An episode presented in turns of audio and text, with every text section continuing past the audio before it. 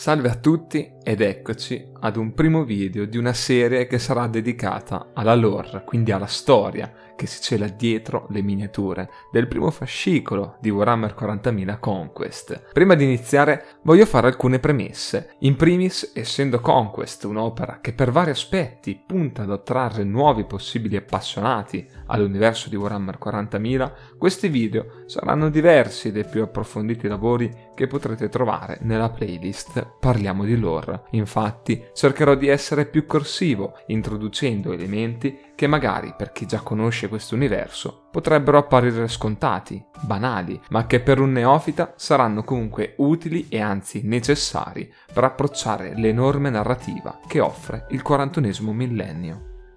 In secondo luogo, pur rimanendo fermo sulla premessa precedente, al contempo entrerò nello specifico, parlando comunque sia di argomenti che richiedono una lente abbastanza precisa in taluni casi, quindi mi auguro che video come questo possano essere piacevoli ed utili sia per chi già da tempo ha iniziato a scoprire la lore di Warhammer quarantamila, sia per i nuovi arrivati, che magari proprio grazie a Conquest stanno iniziando ad approcciare il modellismo, il wargame e per l'appunto la storia. Infine è proprio a questi ultimi che mi rivolgo, dicendovi, anzi invitandovi a non scoraggiarvi davanti all'immensa quantità di informazioni che, me ne rendo conto, può lasciare spaesati, ma che una volta compresa e lentamente fatta propria, vi aprirà la strada ad una galassia di storie, razze, personaggi e avvenimenti straordinariamente coinvolgenti ed unici, in grado di affascinare ed emozionare ancora dopo anni, anche se con modalità differenti.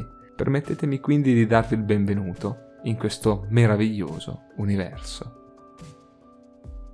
Data la lunghezza della collezione dei fascicoli, avremo modo passo dopo passo di scoprire di più sugli Space Marines e in particolare sui Primaris Space Marines. Sì, perché fra questi due ci sono sostanziali differenze, date da un periodo e una modalità molto diversa nella loro creazione. Perfino il loro artefice si potrebbe dire differente, anche se di base questo rimanga l'imperatore. Ma prima di fare confusione, proverò al contrario a portare ordine, restando, mi auguro, conciso e chiaro. Nonostante, beh, sarò sincero, l'impresa che mi si para davanti è ardua. Ad ogni modo, in questi primi episodi scopriremo, per sommi capi, la storia pregressa all'affacciarsi dei Primaris nella galassia.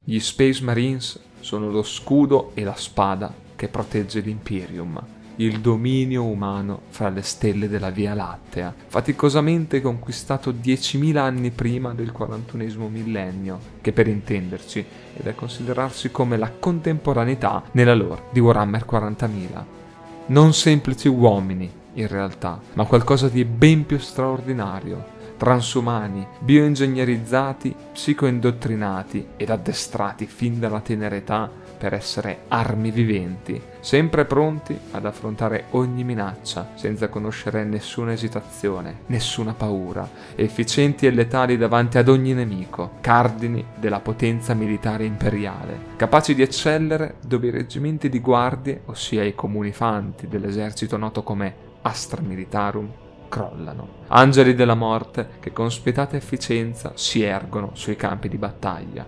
raccogliendo sfide impossibili per chiunque altro. Ma iniziamo dal principio. La creazione degli Space Marines avvenne durante le ultime battute delle guerre di unificazione, una serie di conflitti dalla quale emerse il primo nucleo dell'Imperium. Parliamo proprio della Terra, il pianeta natale della razza umana, all'inizio del trentesimo millennio. L'imperatore dell'umanità, la guida degli esseri umani, un uomo fuori dal comune per forza, intelligenza, carisma e capacità psioniche, decise che i tempi sarebbero stati presto maturi per ampliare i domini umani oltre il sistema solare, ma per farlo avrebbe dovuto affrontare minacce di ogni tipo in un'espansione non di certo pacifica lungo distanze siderali, includendo miliardi di pianeti e miriadi di sistemi stellari. Occorreva quindi un esercito capace di raccogliere la sfida e comandanti straordinari che forgiassero alla guida di queste legioni dal potere immenso la sua visione. Ma prima un passo indietro. È necessario essere comunque consci del fatto che, prima della creazione degli Space Marines, l'imperatore, uscito dall'anonimato in cui era rimasto celato fino a prima dell'inizio delle guerre di unificazione, noto ancora come uno dei signori della guerra terrestri, fra i tanti che si contendevano le poche risorse rimaste sul globo, ebbe modo di generare i primi uomini geneticamente potenziati con il suo stesso patrimonio genetico, modificati quindi in transumani e votati alla guerra. Questi presero il nome di Thunder Warriors, forze d'élite che nelle prime armature potenziate concepite, con tutti i loro limiti, dette Thunder Armor, mostrarono quanto potessero essere efficienti questi primi supersoldati nelle brutali battaglie durante le guerre di unificazione.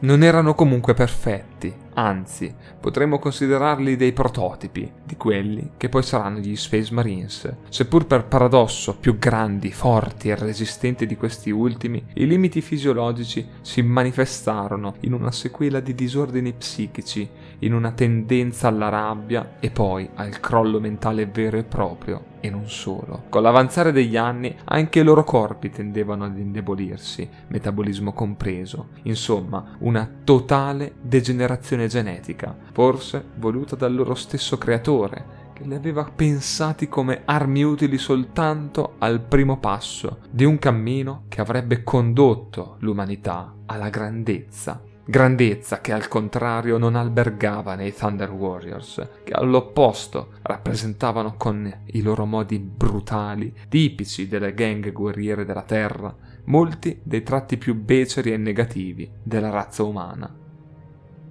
Pochi furono i Thunder Warriors a giungere alle battute finali delle guerre di unificazione. L'ultima forza nota si sacrificò eroicamente durante la battaglia che sancì la fine degli scontri sulla Terra, la battaglia del monte Ararat. Anche se, invero, ciò che accadde realmente venne tenuto nascosto. In quell'occasione, infatti, gli ultimi Thunder Warriors vennero eliminati dai fedeli servi dell'imperatore. Con quel massacro si pose fine all'esistenza dei primi superuomini e al pericolo che avrebbero potuto rappresentare durante la fase successiva, tutta volta al di fuori del sistema solare, oltre che alla loro inadeguatezza. Nella menzogna tutto venne insabbiato.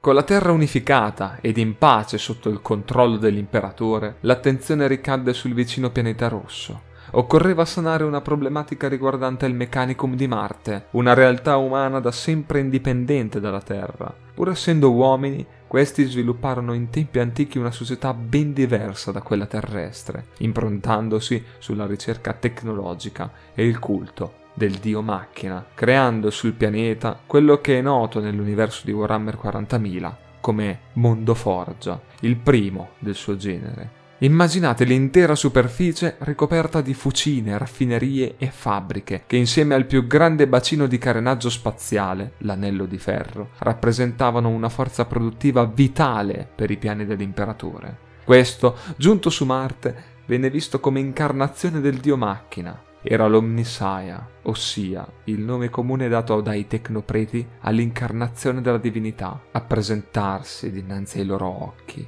L'imperatore pattuì con la guida dei cultisti marziani, il Lord Fabricator, stringendo infine un'alleanza con la firma del Trattato di Marte, che garantiva una certa autonomia al Meccanicum, permettendogli ad esempio di continuare a venerare il Dio Macchina, ma ricevendo in cambio la capacità produttiva di quelle forge, che avrebbero poi armato l'umanità e avrebbero creato le astronavi, che infine l'avrebbero condotta nei sistemi stellari, al di là di quello natio. Con queste premesse fatte possiamo proseguire. Grazie alle conoscenze anticamente acquisite sul pianeta Molech, avvolte nel mistero più insondabile e detenute solo da lui, l'imperatore creò nei laboratori posti al di sotto della fortezza, che sarebbe divenuta poi il Palazzo Imperiale, dei figli genetici, pargoli dal potenziale incredibile, ognuno con tratti che si sarebbero rivelati unici e adatti alla sfida, che si sarebbero poi trovati ad affrontare da adulti. Questi erano i Primarchi. Dal loro genoma, detto comunemente seme genetico, diluito fortemente ed inserito nel corpo di uomini dalle ottime capacità fisiche, mentali e genetiche, Quest'ultimo agisce, facendo manifestare le caratteristiche uniche di uno dei venti primarchi, siano esse fisiche, mentali, spirituali o marziali, creando di fatto eserciti unici e collegati ad una sorta di genitore genetico, in un legame quindi forte e speciale, tale da renderli figli di uno o l'altro primarca, oltre che figli dell'imperatore stesso, in quanto in minima parte, nelle loro vene, si può dire che scorra il suo stesso sangue.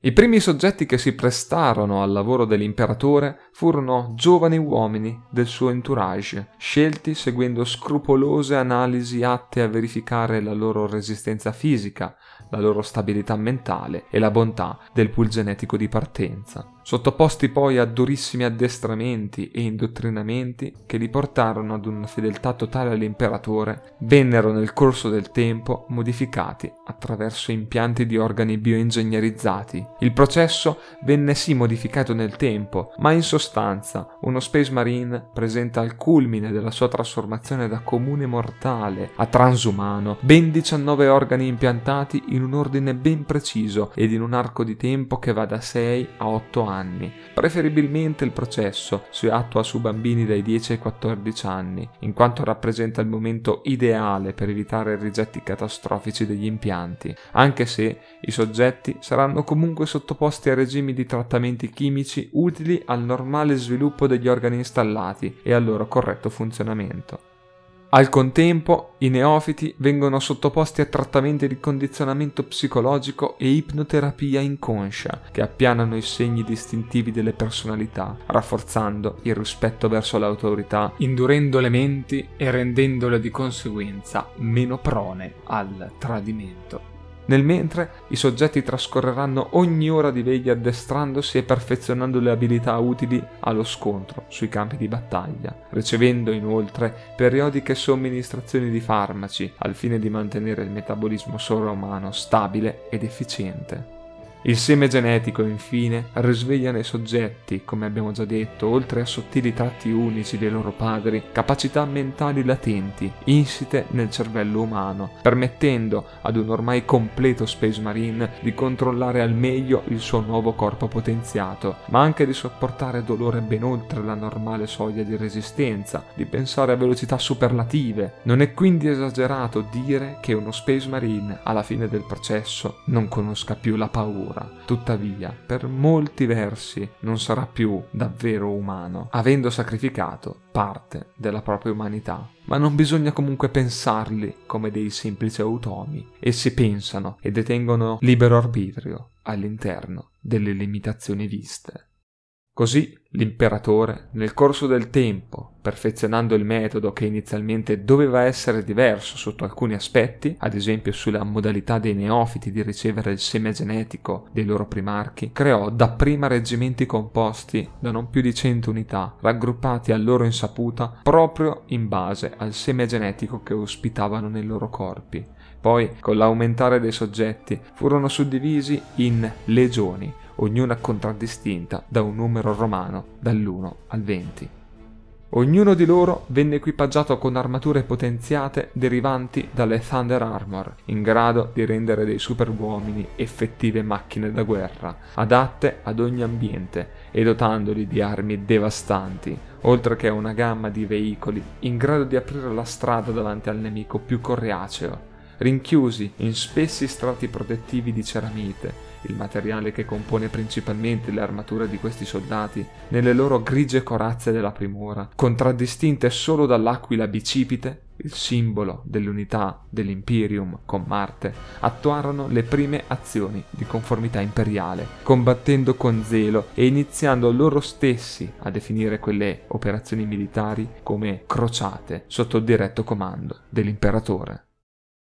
Ma ora potreste chiedervi, in tutto questo, che fine avevano fatto i primarchi? Sarò breve, nonostante non sia facile esserlo, credetemi.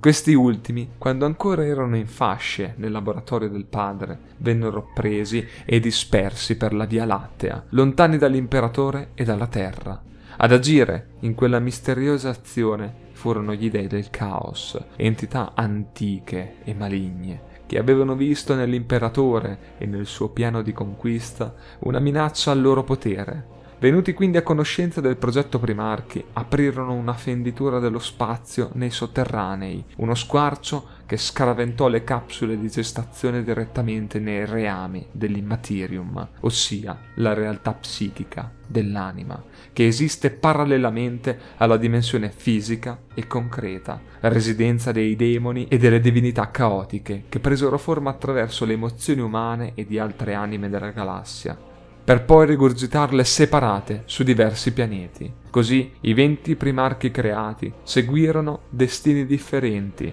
e ognuno di loro crebbe, forgiandosi in maniera peculiare, assimilando tratti specifici, in quanto spesso si ritrovarono ad essere adottati o protetti da gruppi di umani di quei pianeti, ben distanti dalla conformità imperiale, ma che per i giovani figli dell'imperatore divennero casa,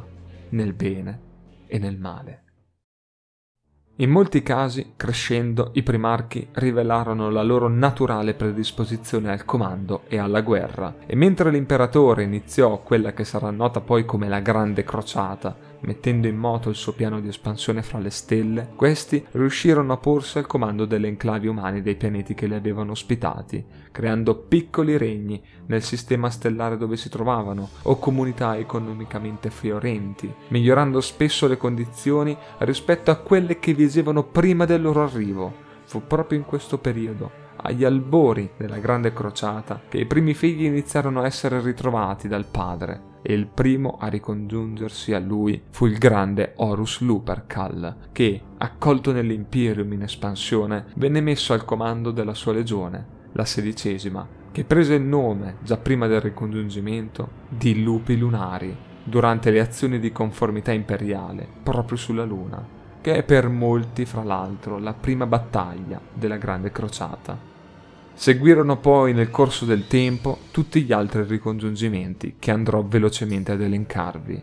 Lemarras con i lupi siderali, Ferrus Manus con le mani di ferro, Fulgrim e i figli dell'imperatore, Vulcan e le salamandre, Rogaldorn con i suoi maghi imperiali, Roboute Gilliman e gli Ultramarines, Magnus il Rosso e la stirpe dei mille, Sanguinius e i suoi angeli sanguinari, Lion L. Johnson e gli Angeli Oscuri, Perturabo con i suoi guerrieri di ferro, Mortarion e la Guardia della Morte, Lorgar ed i Predicatori, Yagatai Khan e le Furie Bianche, Conrad Kurz ed i Signori della Notte, Angron e i suoi Divoratori di Mondi, Corvus Corax e la Guardia del Corvo, per concludere con i fratelli primarchi, Alpharius ed Omegon per la Legione Alfa. Con quest'ultimo ricongiungimento, le vecchie armature potenziate, semplicemente grigie senza un'araldica particolare,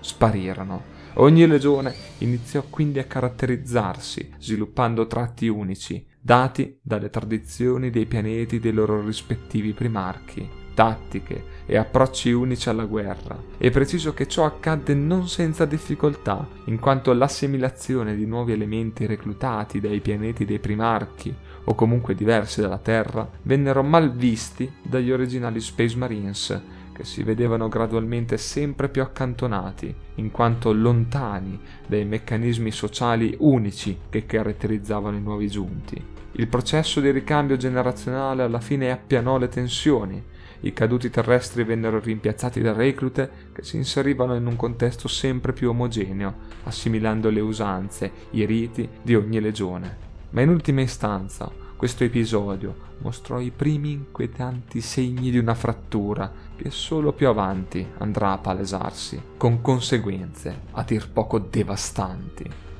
Avrete probabilmente notato che all'appello mancano due nomi per arrivare ai venti primarchi cui avevo fatto riferimento. Per ora vi basterà sapere che due legioni, la seconda e l'undicesima, e i loro rispettivi condottieri vennero completamente cancellati. Inoltre, gli archivi imperiali furono ripuliti da qualsiasi informazione su ciò che accadde, sul loro destino. Restano così diciotto legioni, e per ognuna di essa, come detto, un primarca.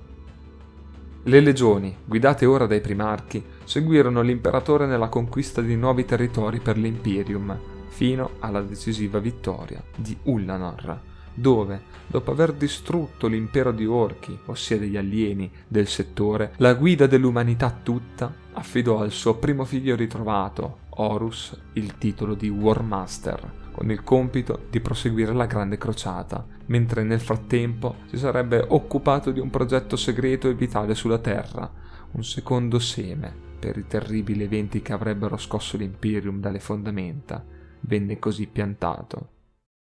Nel periodo successivo, Horus il Warmaster venne avvicinato dagli dei del caos attraverso la figura di Erebus, primo cappellano della legione dei Predicatori, legione che in segreto aveva iniziato a venerare quelle divinità oscure dopo aver subito un'umiliazione pubblica da parte dell'imperatore stesso anni prima, in quanto Lorgar, il loro primarca, aveva instaurato una religione basata sulla figura dell'imperatore, inammissibile secondo i canoni illuministici che vigevano nell'Imperium del trentunesimo millennio e inaccettabile per lo stesso imperatore, che esigeva un ateismo totale per l'umanità, che doveva lasciarsi alle spalle ogni forma di superstizione, volgendosi al dominio della Via Lattea, abbandonando il cieco attaccamento a culti che si basavano sul mistero, laddove la scienza aveva ormai estinto ogni domanda che nei tempi passati furono impossibili da rispondere, eccezion fatta, come già sappiamo, per il Meccanicum. Horus si unì passo dopo passo a Lorgar nella venerazione degli dei del caos, voltando le spalle a suo padre e al sogno che aveva condiviso, e al contempo mantenendo con lungimiranza segreto il suo tradimento. Dandosi tempo e agendo nell'ombra, trovò altri alleati fra i fratelli più vicini alla sua leadership o più lontani per motivi differenti dall'imperatore, un padre che si rivelò di certo non infallibile. Così, nel tempo, altre sette legioni finirono per tradire. I primarchi Fulgrim, Perturabo, Kurz, Angron, Mortarion, Alpharion, Omegon e poi anche Magnus il Rosso, insieme al primo traditore Lorgar, erano pronti a dichiarare apertamente il loro tradimento e dare avvio alla più sanguinosa serie di battaglie che l'Imperium e le legioni di Space Marines avessero mai visto, un evento che entrò nella storia come eresia di Horus, i giorni in cui i fratelli combatterono fra loro e il sangue degli Space Marines venne versato da altri Space Marines, i giorni in cui l'umanità scoprì che la più grande minaccia alla sua esistenza erano le sue stesse emozioni, che portavano debolezza nel credo imperiale. Queste generavano cecità nella mente, aprendo la strada a dubbi che conducevano alle dolci tentazioni del caos e quindi alla perdizione eterna. L'eresia di Horus si rivelò dapprima sul pianeta di Istvan terzo, dove Horus si dichiarò apertamente nemico dell'imperatore, insieme alla sua legione, e poi pienamente su Istvan quinto. Nell'evento del massacro del sito d'atterraggio, tutte le legioni traditrici si palesarono. Massacrarono in un voltagabbana inaspettato e letale le legioni lealiste delle Mani di Ferro, delle Salamandre e della Guardia del Corvo, che riuscirono a scampare comunque alla distruzione totale per il rotto della cuffia. Da questo punto in poi, molte furono le battaglie, i sacrifici e le difficoltà per i lealisti. Ma tutto culminò con l'assedio delle legioni traditrici alla Terra e allo scontro finale sul ponte della nave ammiraglia di Horus, dove grazie al sacrificio di Sanguinius, primarca degli Angeli Sanguinari, ucciso per mano del Warmaster, l'imperatore stesso prese la decisione di non risparmiarsi nello scontro e così distrusse completamente Horus, ponendo fine all'eresia. I traditori restanti fuggirono nelle anomalie warp, dove l'immaterium si sovrappone costantemente alla dimensione materiale, come nell'occhio del terrore, zone da cui successivamente i servitori del caos continuarono a portare guerra e distruzione ai danni dell'imperium.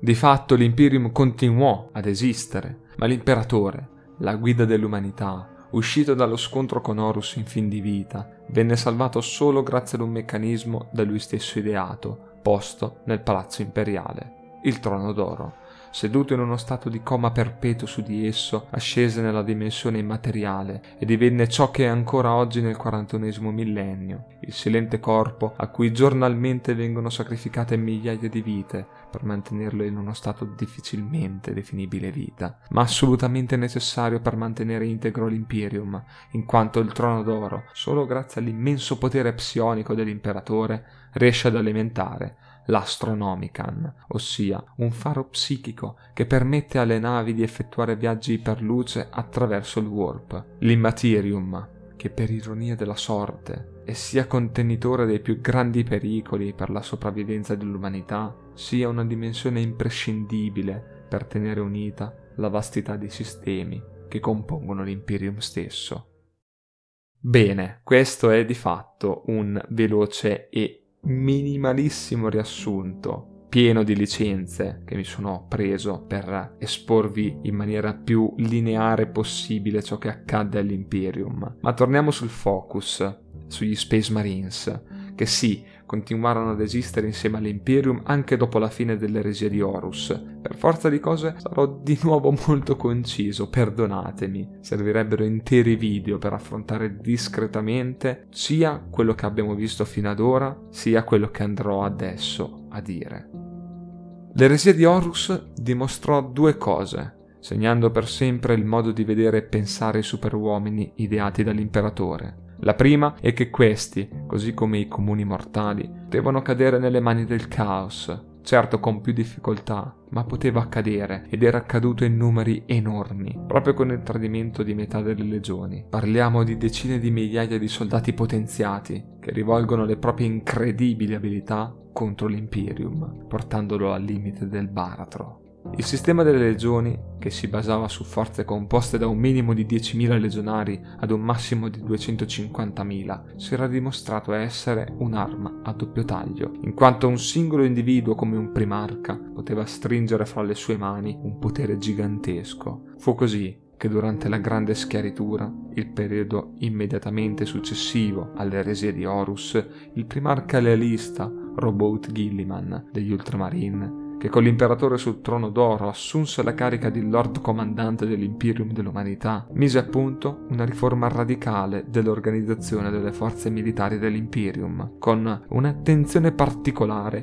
proprio agli Space Marines, attraverso la stesura del Sacro Tomo, noto come Codex Astartes. Nel Codex, Gilliman riscrisse le regole da imporre a tutte le legioni rimaste lealiste, che vennero trasformate in realtà più piccole numericamente, dette capitoli, un manipolo di mille Astartes. Ah, questo è un termine semplicemente sinonimo di Space Marines. Tornando a noi, i capitoli vennero organizzati in ogni aspetto, dal reclutamento all'iniziazione, fino all'ordine di battaglia di ogni forza, che prevede la suddivisione di ogni capitolo in dieci compagnie da cento Battle Brothers, con una caratterizzazione per la prima compagnia, detta veterana, la seconda, la quarta, la quinta, che sono le compagnie da battaglia, la sesta, la settima, l'ottava e la nona, che ricoprono il ruolo di compagnie di riserva, e infine la decima, la compagnia scout, che raccoglie i giovani membri, gli iniziati, armati in maniera più leggera e quindi indirizzati ad azioni di guerriglia o ricognizione. A loro volta sono in diversi modi organizzate le squadre che vanno a comporre le compagnie, in tattiche, d'assalto, devastatrici, veterane, e ancora sono stati previsti all'interno del tomo, nelle pagine del codex, specialisti come gli apotecari, i bibliotecari e i cappellani, ma anche i veicoli che vengono distribuiti in base alle compagnie, senza considerare che non tutti i capitoli poi seguirono alla lettera i dettami del Codex Astartes, prendendosi talora grosse licenze, talora più piccole. Come avrete inteso, servirebbe un ennesimo video a parte, ma per ora vi basterà sapere che i capitoli di prima fondazione, ossia quelli che un tempo furono legione, in questa nuova sistemazione diedero vita a capitoli detti di seconda fondazione, figli dei capitoli fondatori, e non a caso uso questa parola, figli, condividendo infatti il seme genetico del primarca. In sostanza, un capitolo di seconda fondazione degli Ultramarine detiene i geni di Roboute Gilliman e si accosta di più alle tradizioni del capitolo fondatore, pur nel tempo sviluppando delle proprie caratteristiche, la propria araldica e le proprie dinamiche interne. Si arrivò così ad un numero di capitoli vicino al mille, facendo degli Astartes non più un esercito da schierare in massa, ma bensì unità di forze speciali, indicate per azioni di meno ampio respiro, o talvolta addirittura chirurgiche.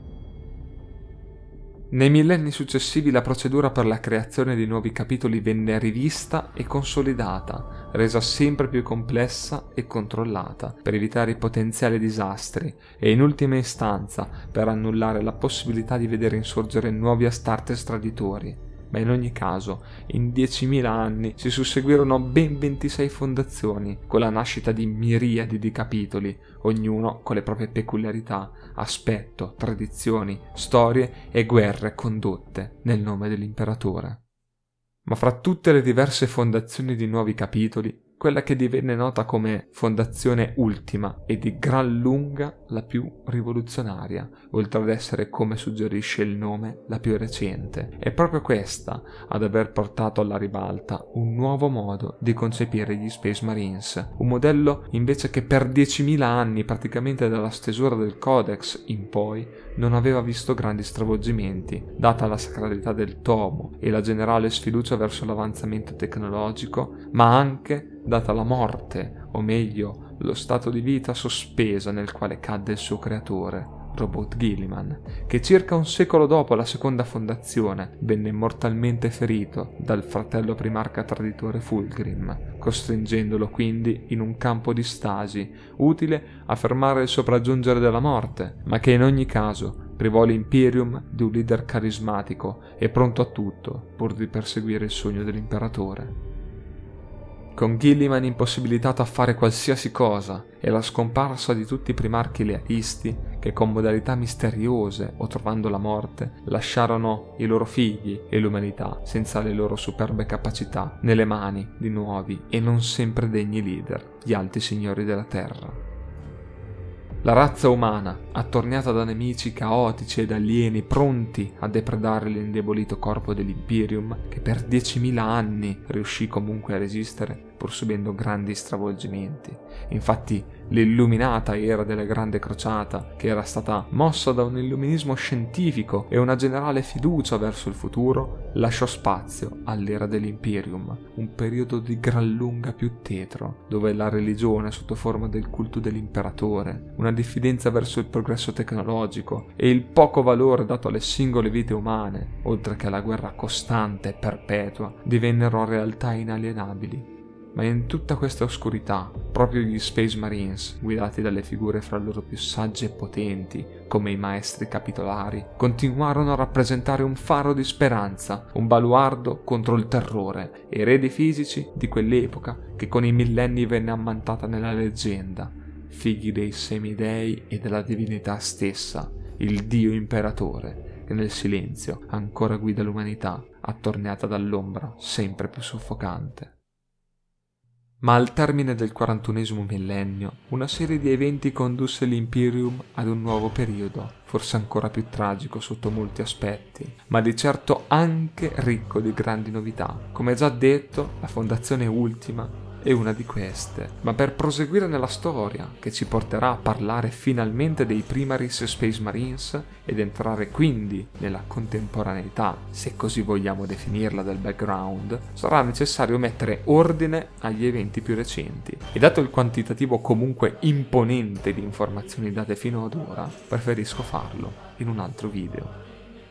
Vi ringrazio per l'attenzione, se il video vi è piaciuto sentitevi liberi di lasciare un like e di iscrivervi al canale. Vi ricordo che potrete trovarmi sulla pagina Facebook, sul server Discord della community e sul canale Twitch dove faccio live. Infine, se la rubrica ti piace, sostienila condividendo questo video e ampliando il discorso qui sotto nei commenti, ricordandoti sempre che nel tetro universo del quarantunesimo millennio l'unica costante è la guerra.